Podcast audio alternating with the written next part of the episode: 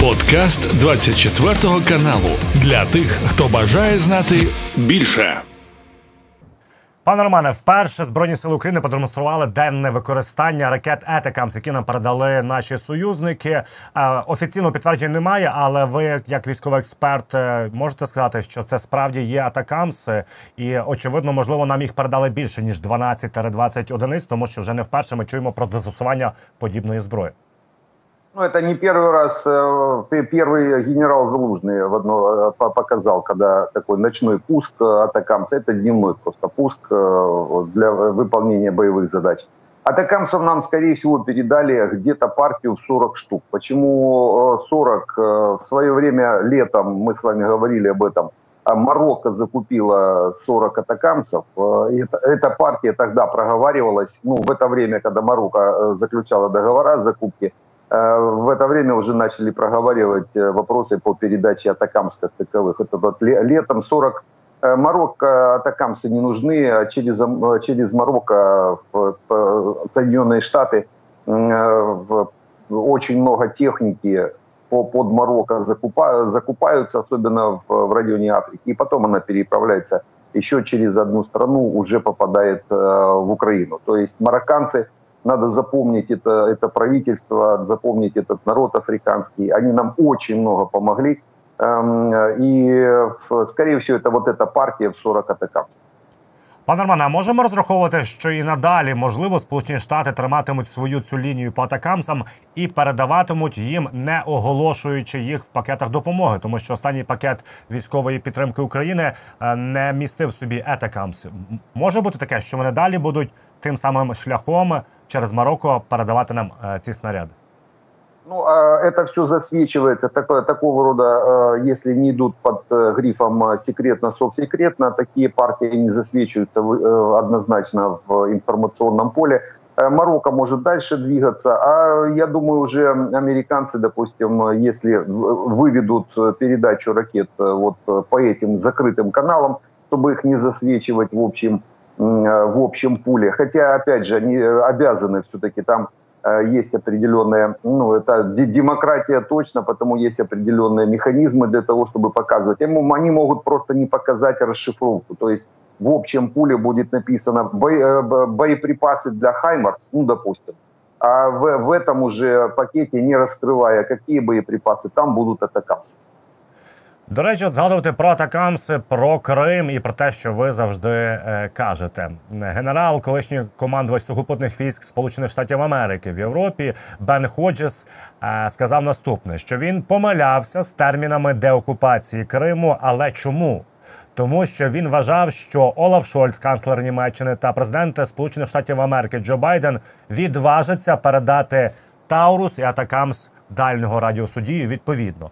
І він все рівно каже, що я вірю далі, що Крим буде найближчим часом деокупований, але потрібно тиснути на Німеччину е, та США. Відповідно, вони повинні своїм е, електораль... Е, електорату розповідати і пояснювати, чому важливо Україні передати такі ракети. Э, дело в том, что, как сказать, и Ходжес на себя наговаривает, и Залужный по, по, по, одной, э, по одному э, пункту тоже, так сказать, на себя. На себя берут некоторую ответственность за такого рода прогнозы, для того, чтобы как-то скрыть и прикрыть реальных, ну, может быть, не скрыть, но, по крайней мере, уменьшить удар по реальным э, виновникам, так сказать, не, не, неправильно построенных прогнозах из-за Э, стартовой базы неправильно воспринят. Дело в том, что Залужный в, своем э, в своей статье Economist четко показал, что расчеты по, по натовским методичкам, расчеты по натовским методичкам, уже э, мы три, три раза должны были зайти в Крым и выйти, потому все все обозреватели, аналитики, когда делают определенные прогнозы и расчеты, они берут определенную базу.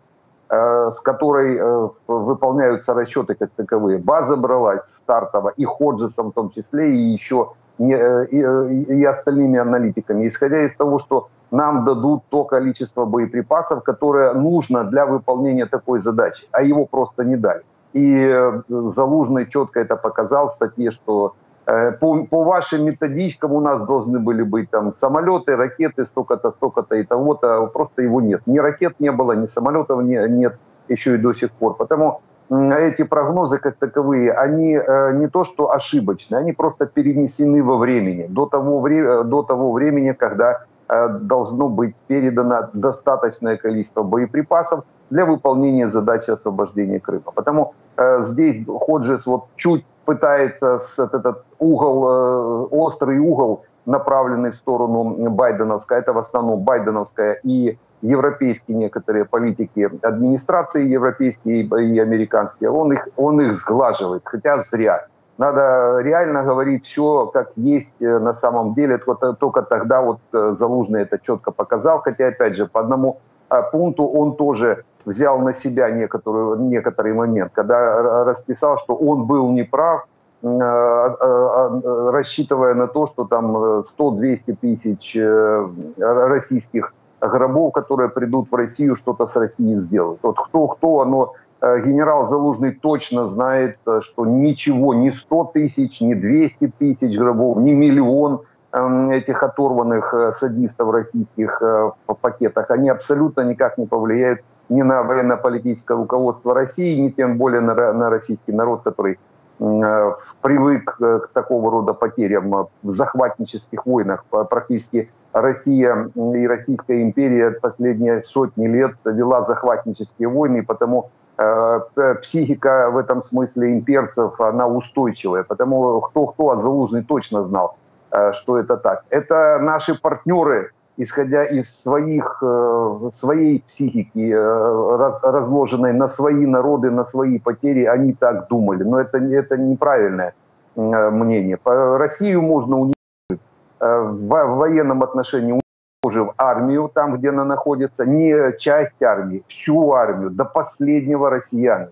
Вот и для и под такие задачи надо рассчитывать силы, средства для, для того, чтобы последний россиянин погиб с оружием, погиб в Украине. А после этого Россию развалят внутренние противоречия. Это, это национальные, в основном это национальные э, кластеры, Э, которая, которая под давлением санкционным, то есть здесь еще один момент должен быть, санкционным давлением, перестав получать от центра э, дотации, э, начнут дрейфовать, по крайней мере, в, уже в независимую область, так сказать. И только это может разорвать Россию как, как империю. То есть вот такой правильный, грамотный подход. Ну а Бен Ходжес и генерал, два генерала, которые ну, не всегда они уже в, в публичной плоскости все-таки работают. Они не всегда могут эти острые углы показывать.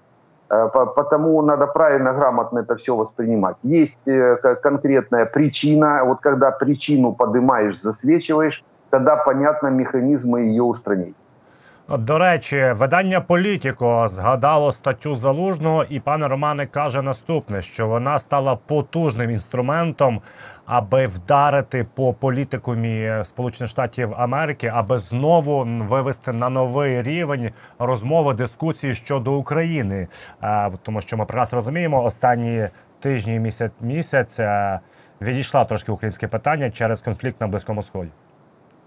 Э, статья появилась тогда, когда начались дебаты в американском парламенте о видении дальнейшего э, движения по Украине, выделении Э, финансирования, военной помощи и так далее и тому подобное, тем более на фоне э, войны на Ближнем Востоке. То есть э, эти, а в эти дебаты, а так как начали задаваться вопросы, причем вопросы начали задаваться в публичной плоскости, именно в, во время этих дебатов, то именно в публичную плоскость генерал Залужный через такое экономист? Это очень уважаемое издание, это Великобритания, но его читают практически, ну, это читабельная э, платформа, которую точно прочитывают э, весь политикум Соединенных Штатов.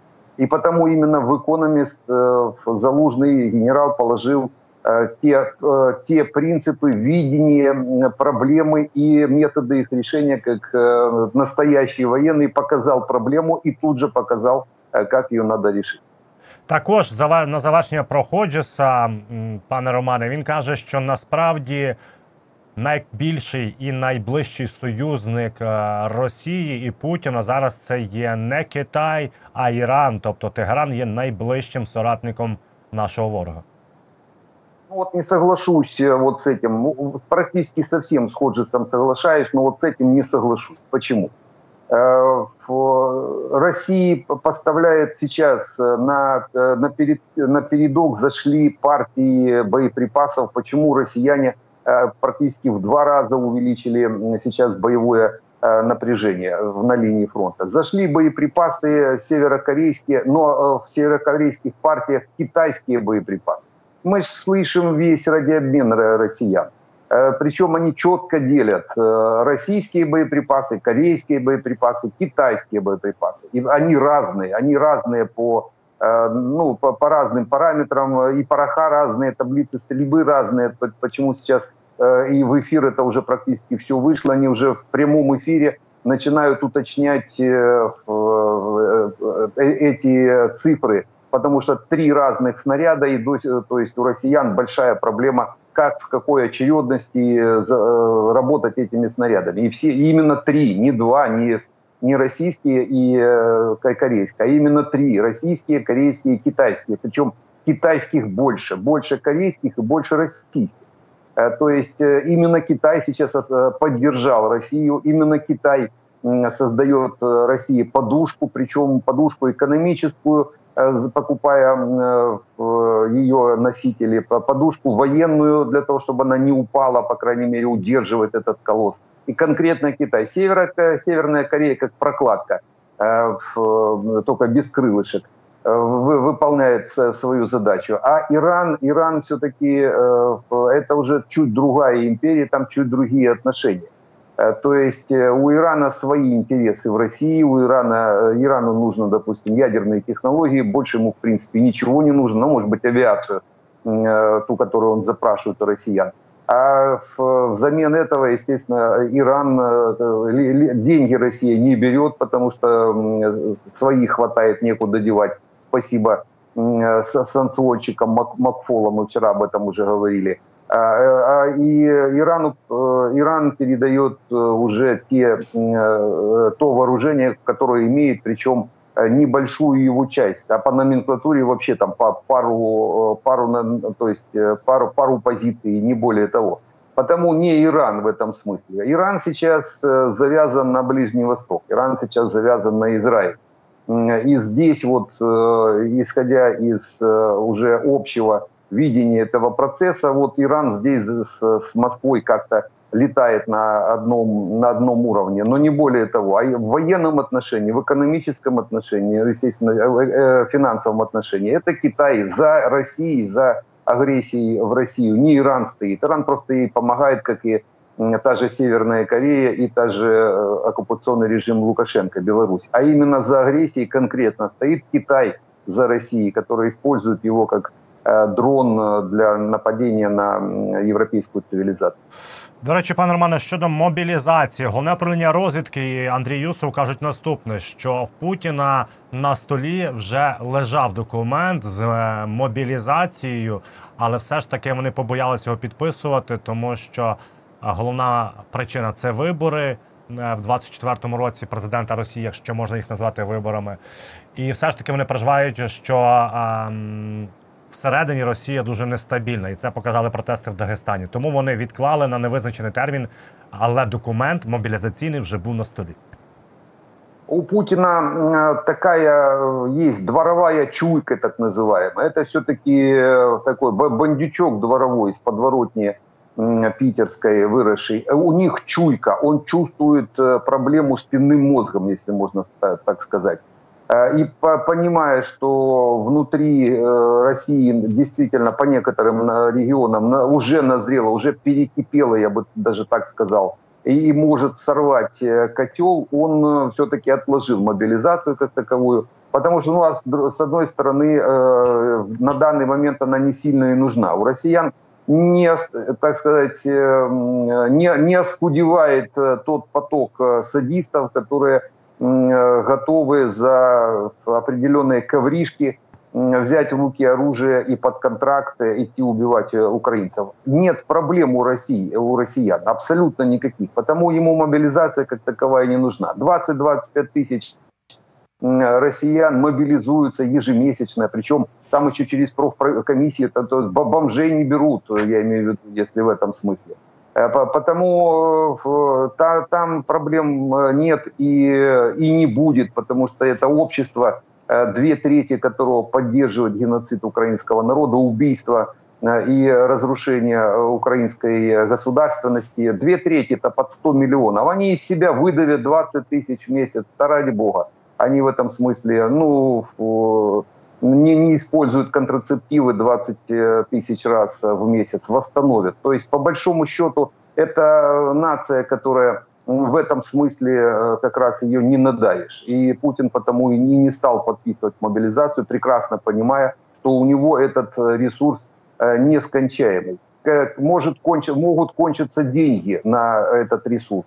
А чтобы они кончились, надо переводить Россию в режим э, государства-спонсора терроризма и бить по тому же Китаю, по тому же Ирану, Северной Корее вторичными санкциями, которые э, с этой страной э, имеют какие-то отношения.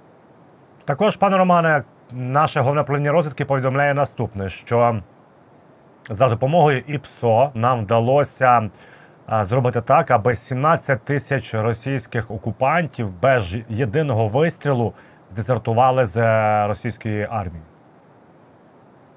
А, это хороший подход, правильный, грамотный. И занимается этим, э, почему ГУР и докладывают ГУР. А, дело в том, что именно на военной разведке э, лежит э, ответственность и выполнение действий по обмену пленных.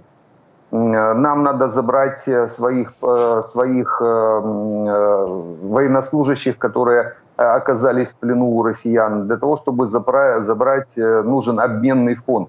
И потому э, именно Главное управление разведки как раз и занимается в том числе такого рода операциями и ведет учет сдавшихся в плен добровольно, потому что есть разные способы, э, как брать в плен. Вот именно добровольно это около 17, 17 э, тысяч. А реально это же, естественно, больше, потому что тоже, тоже Главное управление разведки, у, у них задача как раз и брать в плен иногда в глубоком тылу противника таких жир, жир, жирных гусей, как, э, как они самі говорять.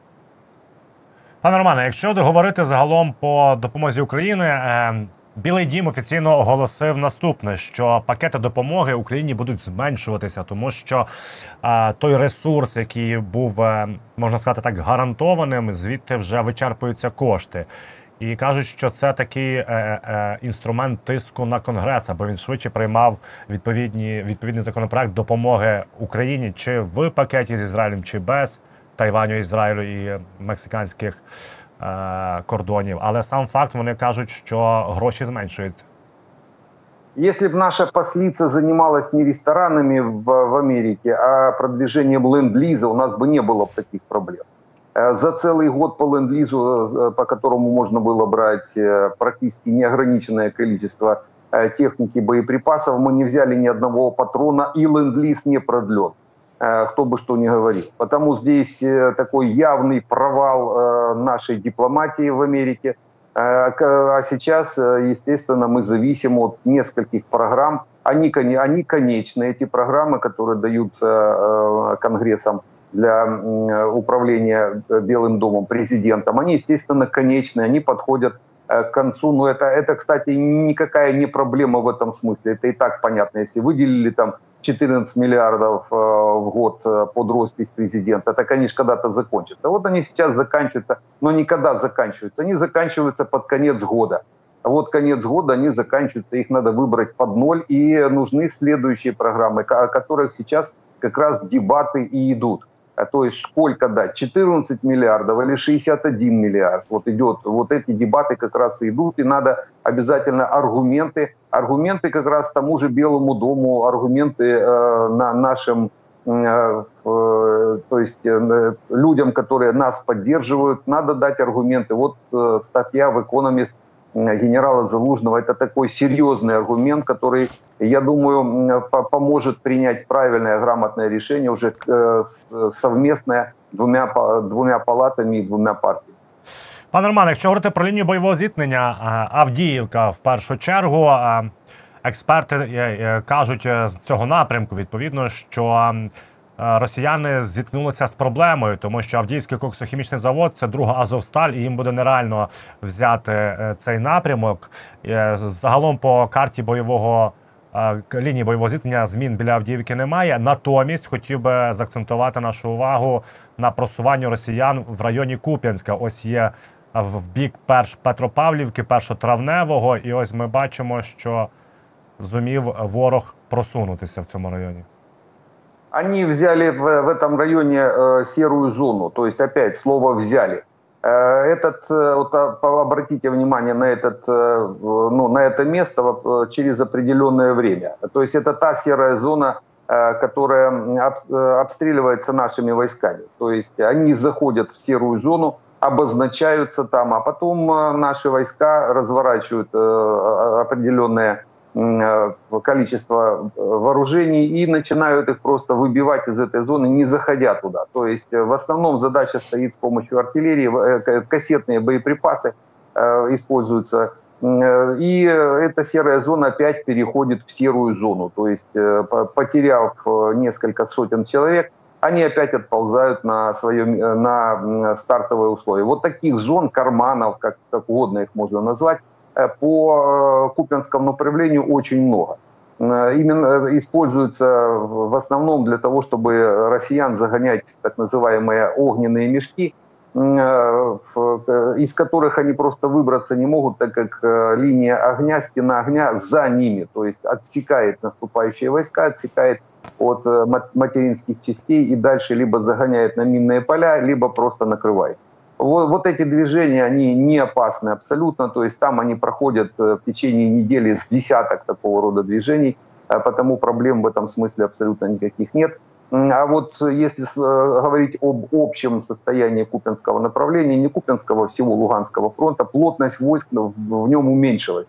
Им пришлось перебросить недоделанные две армии, 41-ю, 18-ю, вернее, Э, потрепанные, довольно-таки серьезно потрепанные, пришлось вывести из боев и перебросить в район Авдеевки и в район Угледара. То есть э, растянули они этот кусок, уменьшил плотность войска, понимая, что впереди, в принципе, дожди и уже нет смысла там э, разворачивать какие-то наступательные действия, серьезные наступательные действия в районе Луганского фронта. Ну а эти армии, мы за ними, естественно, наблюдаем, видим, как они разворачиваются. Вот Э, одна группа в районе Угледара, они уже там пытались двигаться в сторону Курахова в тыл э, Маринской группировки, а вторая группа вот готовится, разворачивается в районе э, Авдеевки.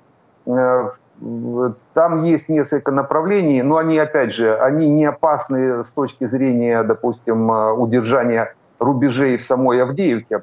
С юга карьер в районе Опытного, с севера Э, в низины в районе того же, той же Авдеевского Коксахима. Э, это тоже пристреленная, в принципе, позиция, по которым будут работать э, наша артиллерия, как только россияне двинутся дальше. То есть они, мы видим, где они создали плацдармы, они создают плацдармы для дальнейшего движения. В данный момент нет смысла, потому что их оттуда выбивать, они, они там закопались, но когда начнут двигаться, это хорошие, хорошие пристреленные цели, Э, на которых они оставят ну, не одну сотню э, солдат и техники.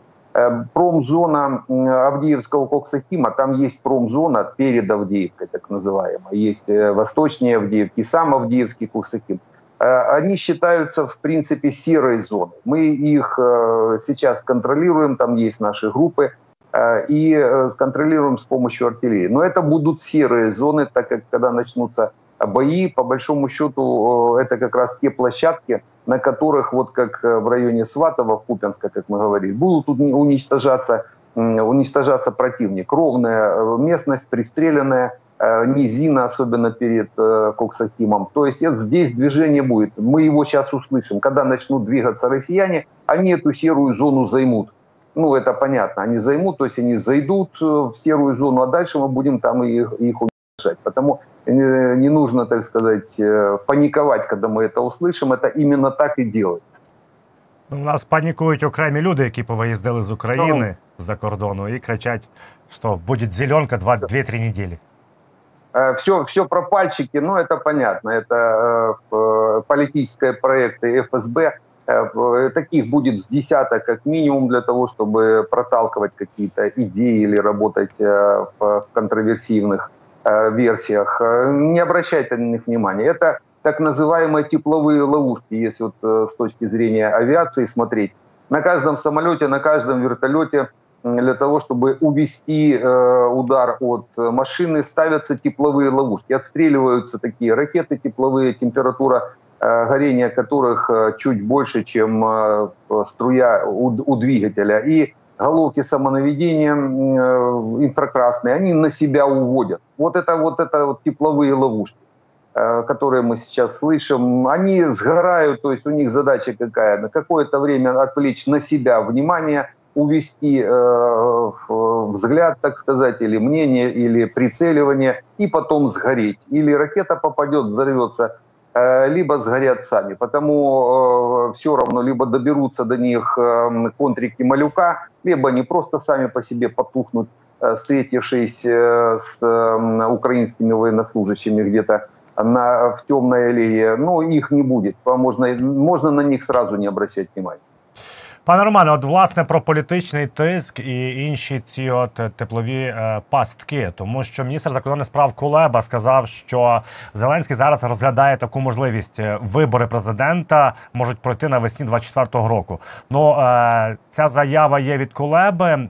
І може, можливо, я помиляюся, але це очевидний тиск е, наших партнерів, тому що зараз у них і в пресі з'являється, що мовляв е, Вашингтон і е, ЄС шукають як говорити з Києвом про можливі перемовини з Росією. І якщо навіть взяти фізично час, так агітація, початок виборів до весни, ну логічно, що нічого встигнути не зможемо. Нет, почему? Если э, брать технически, то до 29 декабря есть время э, решить вопросы и 29, 29 марта по Конституции выборы президента. 29 марта. Э, не так обращают внимание, допустим, на превышение сроков э, своих полномочий в э, выборных органах, допустим, типа Верховной Рады или местных советов, внешне, так сказать, на наши партнеры, как именно на выборы президента. Ну, не президента, а выборы человека, который отвечает за внешнюю политику.